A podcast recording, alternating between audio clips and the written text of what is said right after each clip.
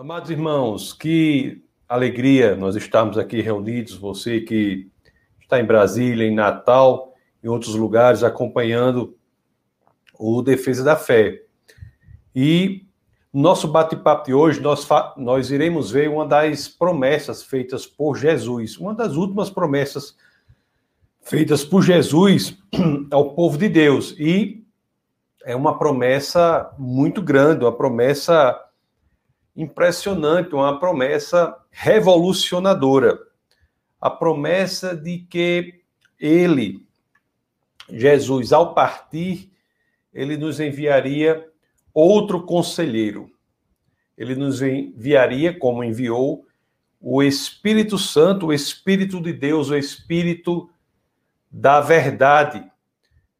O Espírito Santo de Deus. O Espírito que seria nos enviado não apenas para que estivesse conosco, mas para que habitasse em nós. Olha que conceito revolucionador. O Espírito do Deus Criador dos céus e da terra seria enviado para habitar em nós. E é assim que nos diz o texto base de hoje. Só tem dois versos, e eu já vou pedir para que nós possamos lê-los. É, está no Evangelho de João, ainda estamos aqui na, na série sobre o Evangelho de João, no capítulo quatorze, vamos ler os versos dezesseis e dezessete, quando as Escrituras dizem assim: E eu pedirei ao Pai, e ele lhes dará outro conselheiro, para estar com vocês para sempre, o Espírito da verdade. O mundo não pode recebê-lo porque não o vê, nem o conhece, mas vocês o conhecem, pois ele vive com vocês e estará em vocês. Ele vive com vocês, mas, disse Jesus, ele viria para estar em vocês. Ele viria para estar em cada um de nós que entregamos a nossa vida ao Senhor. Essa é uma promessa poderosíssima. A promessa de que Deus vive em nós. Realmente, se você analisar, é difícil poder imaginar um pensamento mais radical do que este. A pessoa de Deus vivendo em nós. A pessoa de Deus, sim, o Espírito Santo é uma pessoa. Ele tem uma personalidade. E para que nós cresçamos em intimidade com o Espírito de Deus, é muito importante que tenhamos a plena convicção de que se trata de uma pessoa. De, de uma personalidade, assim como o Pai, o Filho, o Espírito Santo tem uma personalidade. E saber que é a pessoa de Deus que habita em nós, isso faz com que o nosso relacionamento com o Espírito de Deus seja totalmente diferente. Isso faz toda a diferença. Eu, eu digo isso porque, não sei se vocês já notaram, mas tem muitos cristãos que lidam com o Espírito Santo como se não fosse uma pessoa, como se não fosse uma pessoa com, com suas características de personalidade. Eles lidam de outra forma, não é? O, e por não ter essa convicção de que o Espírito Santo é uma pessoa, o comportamento dos irmãos que não têm essa convicção é totalmente diferente do que poderia ser se a convicção fosse correta. Muitos lidam com o Espírito Santo como se fosse uma energia, fosse uma força, ou, ou então fosse uma espécie de emanação do Pai ou do Filho. Pai, Filho e Espírito Santo, cada um tem a sua personalidade, mas tem a sua essência. Todos têm a sua personalidade, mas têm o mesmo nome divino. É, você quer ver algo interessante? Vejamos aqui a passagem lá da Grande Comissão, no Evangelho de São Mateus, no capítulo vinte e oito. É, vamos ler Mateus vinte e oito, dezesseis a dezenove, para que nós vejamos essa questão do nome. Olhe o que as Escrituras dizem. Mateus vinte e oito, dezesseis. Os onze discípulos foram para Galileia, para o monte que Jesus lhes indicara. Quando o viram, o adoraram, mas alguns duvidaram. Então Jesus aproximou-se deles e disse: Foi-me dada toda autoridade nos céus e na terra. Portanto, vão e façam discípulos de todas as nações, batizando-os em nome do Pai, do Filho e do Espírito Santo. Batizando-os em nome do Pai, do Filho e do Espírito Santo. Não é? Esse mandamento para que proclamemos o Evangelho e batizemos as pessoas em nome do Pai, do Filho e do Espírito Santo, não é nos nomes do Pai, do Filho e do Espírito Santo. Então, as três pessoas que se tornam uma só, com um só nome. As três pessoas que se juntam e em si, em sua própria essência, formam a Trindade. Cada um com sua personalidade.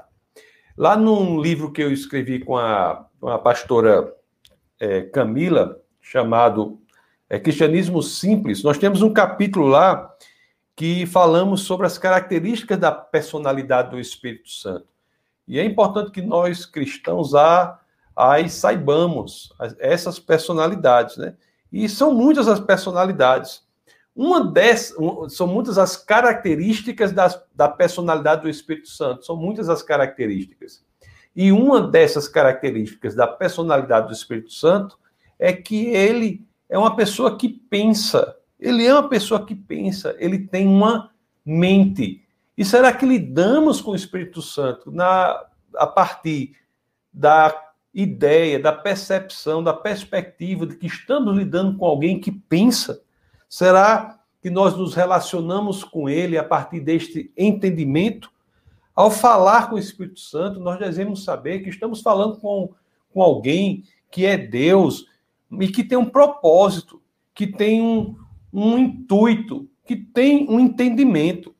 O, o apóstolo Paulo, na carta aos Romanos, ele nos diz assim, lá em Romanos oito, no verso vinte e sete, Romanos capítulo oito, no verso vinte e sete, o apóstolo Paulo nos diz assim: e aquele que sonda os corações conhece a intenção do Espírito, porque o Espírito intercede pelos santos de acordo com a vontade de Deus.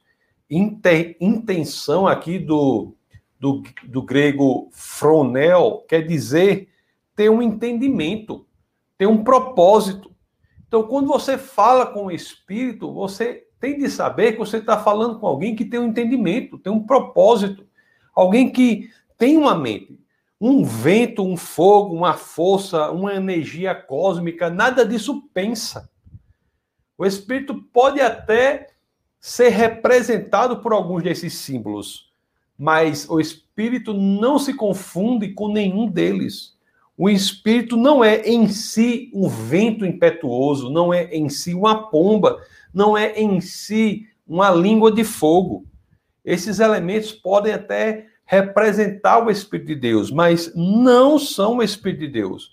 O Espírito Santo, eu, eu reitero, repito, veementizo aqui, ele tem uma mente, ele pensa, e nós devemos nos relacionar com ele da forma como ele é. Outras características da personalidade do Espírito são, são importantes para que nós as saibamos, para que possamos crescer em relacionamento e intimidade com ele. E, e, e dessas tantas outras, todas com fundamentos bíblicos, claro, nós podemos dizer que o Espírito Santo, ele deseja, o Espírito Santo, ele ama, ele se alegra, ele nos encoraja, ele fala aos nossos corações. O Espírito Santo, ele ensina. E, e não podemos nos relacionar plenamente com ele sem esse entendimento. Nós devemos, inclusive, com este entendimento, saber que temos de ser sinceros e temos de ter cuidado a falar com o Espírito Santo, porque o Espírito Santo, ele é uma pessoa. Muitos, por não terem esse entendimento, podem até mesmo entristecer o Espírito de Deus. Isso é o que está nas Escrituras, lá no, o apóstolo Paulo, na carta aos Efésios, no capítulo, trinta, no capítulo quatro, no verso trinta, né? Capítulo quatro, no verso trinta de Efésios, as Escrituras claramente nos dizem assim: não entristeçam o Espírito Santo de Deus, com o qual vocês foram selados para o dia da redenção. Então, olhe, as Escrituras nos, nos aconselho, não entristeçam o Espírito Santo de Deus. Em vez disso, nós temos que ter cuidado ao lidar com o Espírito de Deus que habita em nós. Nós temos que crescer em intimidade com Ele, em relacionamento com Ele, e saber que esse relacionamento é um grande presente que nos foi dado, porque o Espírito Santo de Deus é fonte da sabedoria de Deus para a nossa vida. Temos que ter essa, essa perspectiva, essa, esse entendimento de, entendimento de quão maravilhoso presente nós recebemos. E será que temos, de fato, no nosso dia a dia, buscado sabedoria no Espírito de Deus, a sabedoria de que tanto precisamos? Será que temos feito isso? Para que nós tenhamos uma ideia, meus amados irmãos, da grandiosidade deste maravilhoso presente que nos foi dado, do quão maravilhoso é o Espírito de Deus que nos é enviado como outro conselheiro, não apenas para viver conosco, mas para habitar em nós. Leiamos aqui a primeira carta aos Coríntios, no capítulo dois, dos versos nove ao onze, para que nós tenhamos uma dimensão desse presente maravilhoso que nos é dado, essa oportunidade de crescimento e relacionamento com o Espírito de Deus. Olha o que as Escrituras nos dizem aqui, na primeira Coríntios dois, nove a onze. Diz assim: todavia, como está escrito, aqui é se referindo ao Antigo Testamento, a, a Isaías sessenta e quatro, quatro, que depois você pode ver, diz assim: todavia, como está escrito, voltando a primeira Coríntios dois, nove, todavia, como está escrito, olho nenhum viu, ouvido nenhum ouviu, mente nenhum imaginou o que Deus preparou para aqueles que o amam. Olha, vamos falar do que olho nenhum viu, ouvido nenhum ouviu, mente nenhum imaginou. Aí olha o que o verso dez diz: mas Deus o revelou a nós por meio do Espírito. O Espírito, meus amados, né? Olha o que as Escrituras diz aqui no verso, dizem no verso dez. O Espírito sonda todas as coisas, até mesmo as coisas mais profundas de Deus. Então, é, é isso que nos foi dado. Olha o que o verso onze diz: pois quem conhece os pensamentos do homem, a não ser o Espírito do homem que nele está. Da mesma forma, ninguém conhece os pensamentos de Deus, a não ser o Espírito de Deus. Olhe a grandiosidade da oportunidade que a nós cristãos é dada de crescermos em intimidade, em relacionamento com o Espírito de Deus. Não é?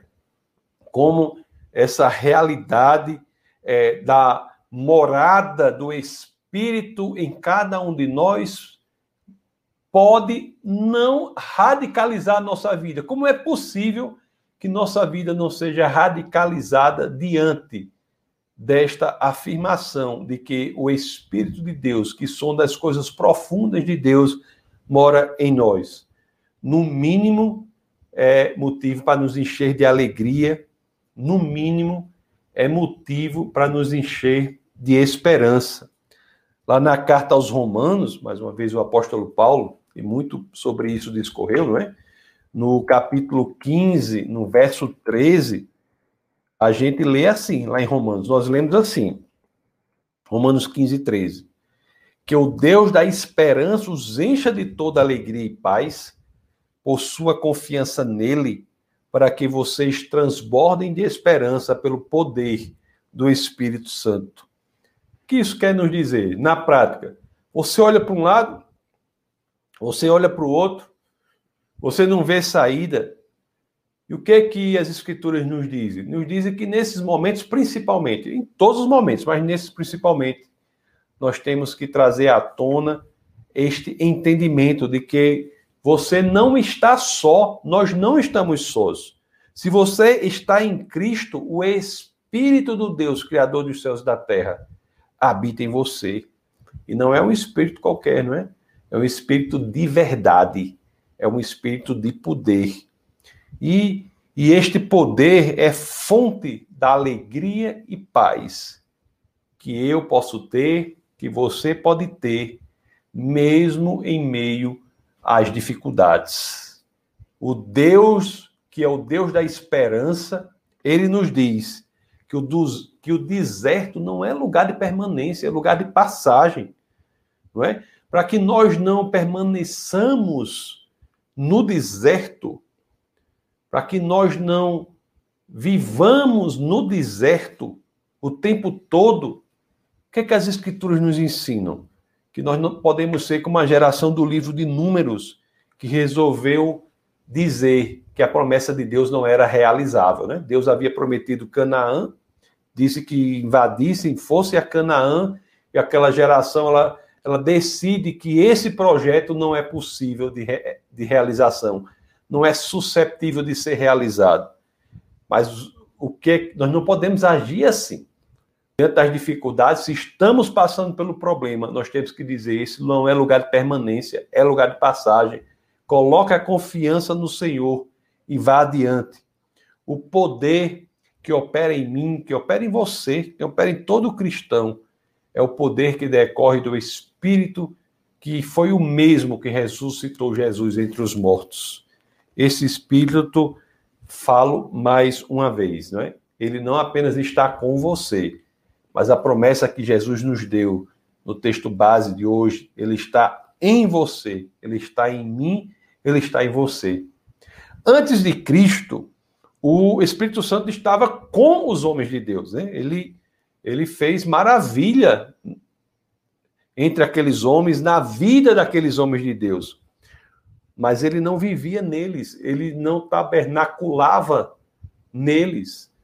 Ele vivia, existia o Espírito Santo. Eu, uma vez, lendo é, Spurgeon, ele, sobre isso, ele disse assim, eu vou pedir licença para ler para vocês, que Spurgeon, certa vez, falou sobre o Espírito Santo nos homens de Deus antes da vinda de Jesus. Olha o que ele disse, ele diz assim, ó, quando Moisés escreveu o Pentateuco, o Espírito Santo moveu sua mão. Quando Davi escreveu os Salmos e fez brotar doce música de sua harpa, foi o Espírito Santo que deu aos seus dedos o movimento seráfico. Quando Salomão deixou escapar de seus lábios as palavras dos provérbios da sabedoria, ou quando ele cantou os cânticos de amor, foi o Espírito Santo que lhe deu palavras de conhecimento e hinos de êxtase. Ah! E que fogo foi aquele que tocou os lábios do eloquente Isaías? Que mão foi aquela que veio sobre Daniel? O que foi que tornou Jeremias tão queixoso em sua dor? Ou o que foi aquilo que deu asas à visão de Ezequiel? E o que fez como uma águia voar alto nos mistérios e ver o poderoso desconhecido além de nosso alcance? Quem foi que fez de Amós, o pastor, um profeta? Quem ensinou o áspero Ageu a pronunciar suas frases estrondosas? Quem mostrou a Abacuque os cavalos de Jeová marchando sobre as águas? Ou quem acendeu a eloquência ardente de Naum? Quem fez com que Malaquias fechasse o livro com o murmúrio da palavra maldição? Quem estava em cada um deles, exceto o Espírito Santo? Não é? Todos esses homens de Deus aí, que vieram antes de Cristo, eles tiveram contato com o Espírito Santo, mas você é diferente. O Espírito não apenas está com você, o Espírito está em você. Não há, portanto, comportamento em sua vida que não possa ser mudado. Você está em um relacionamento diferente do que todos aqueles homens tiveram. O Espírito não mais está com você, o Espírito mora em você. Então, o que é na sua vida que não pode ser mudado? Qual é o vício que não pode ser abandonado? Qual é a situação que não pode ser consertada?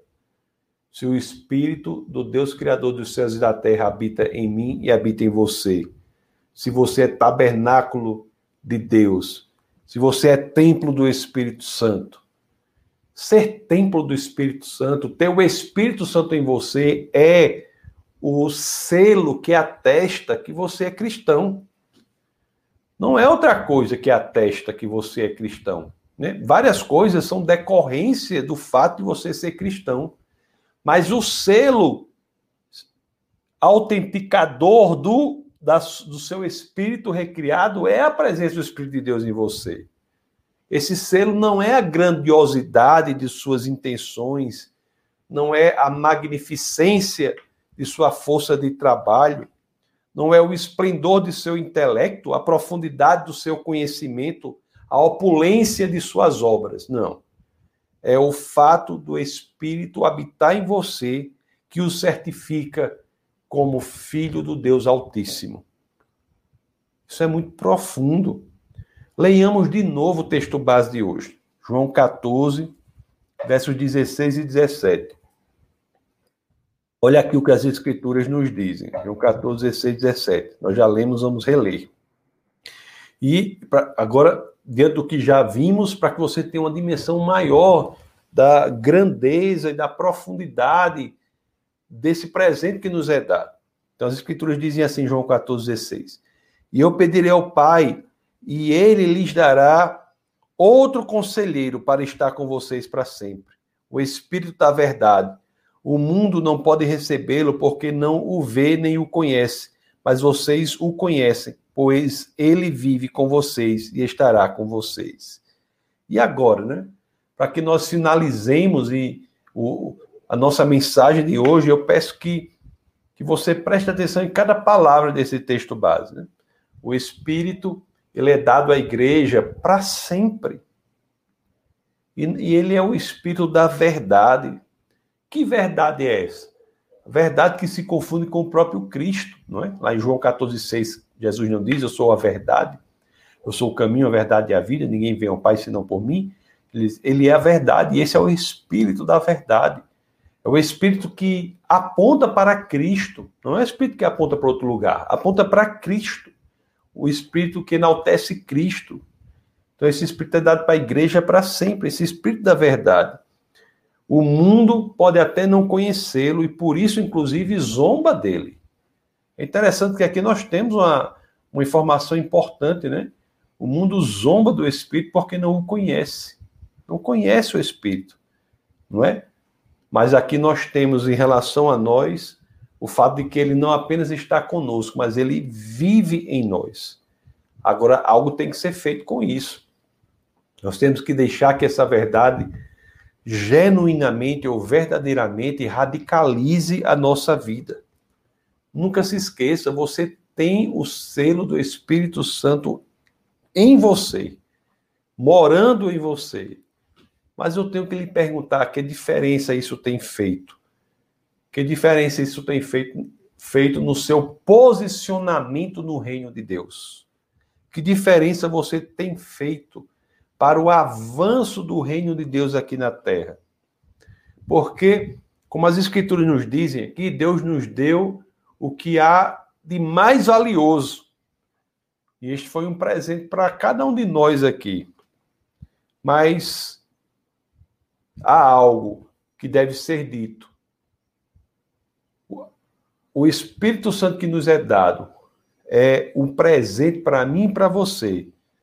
Mas o que nós iremos fazer com o que recebemos é o nosso presente para Deus.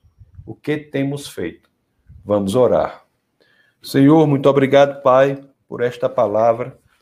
Obrigado, Senhor, pelas Escrituras que nos dão o norte e também pelo Teu Espírito, que não apenas nos consola, mas é um Espírito de verdade, é um Espírito de poder, é um Espírito com quem contamos para dividirmos as nossas angústias, para buscarmos força quando estamos fracos, para buscarmos esperança quando nos sentimos desesperançados. Obrigado, Senhor, por nos dar não apenas o norte, mas por meio do Teu Espírito, vir ao nosso encontro para caminhar conosco nos caminhos difíceis. Obrigado, Pai, por tudo que o Senhor tem feito. É com o coração cheio de agradecimento e no nome poderoso do nosso Senhor e Salvador Jesus Cristo, que todos aqui, unissonamente, dizemos amém.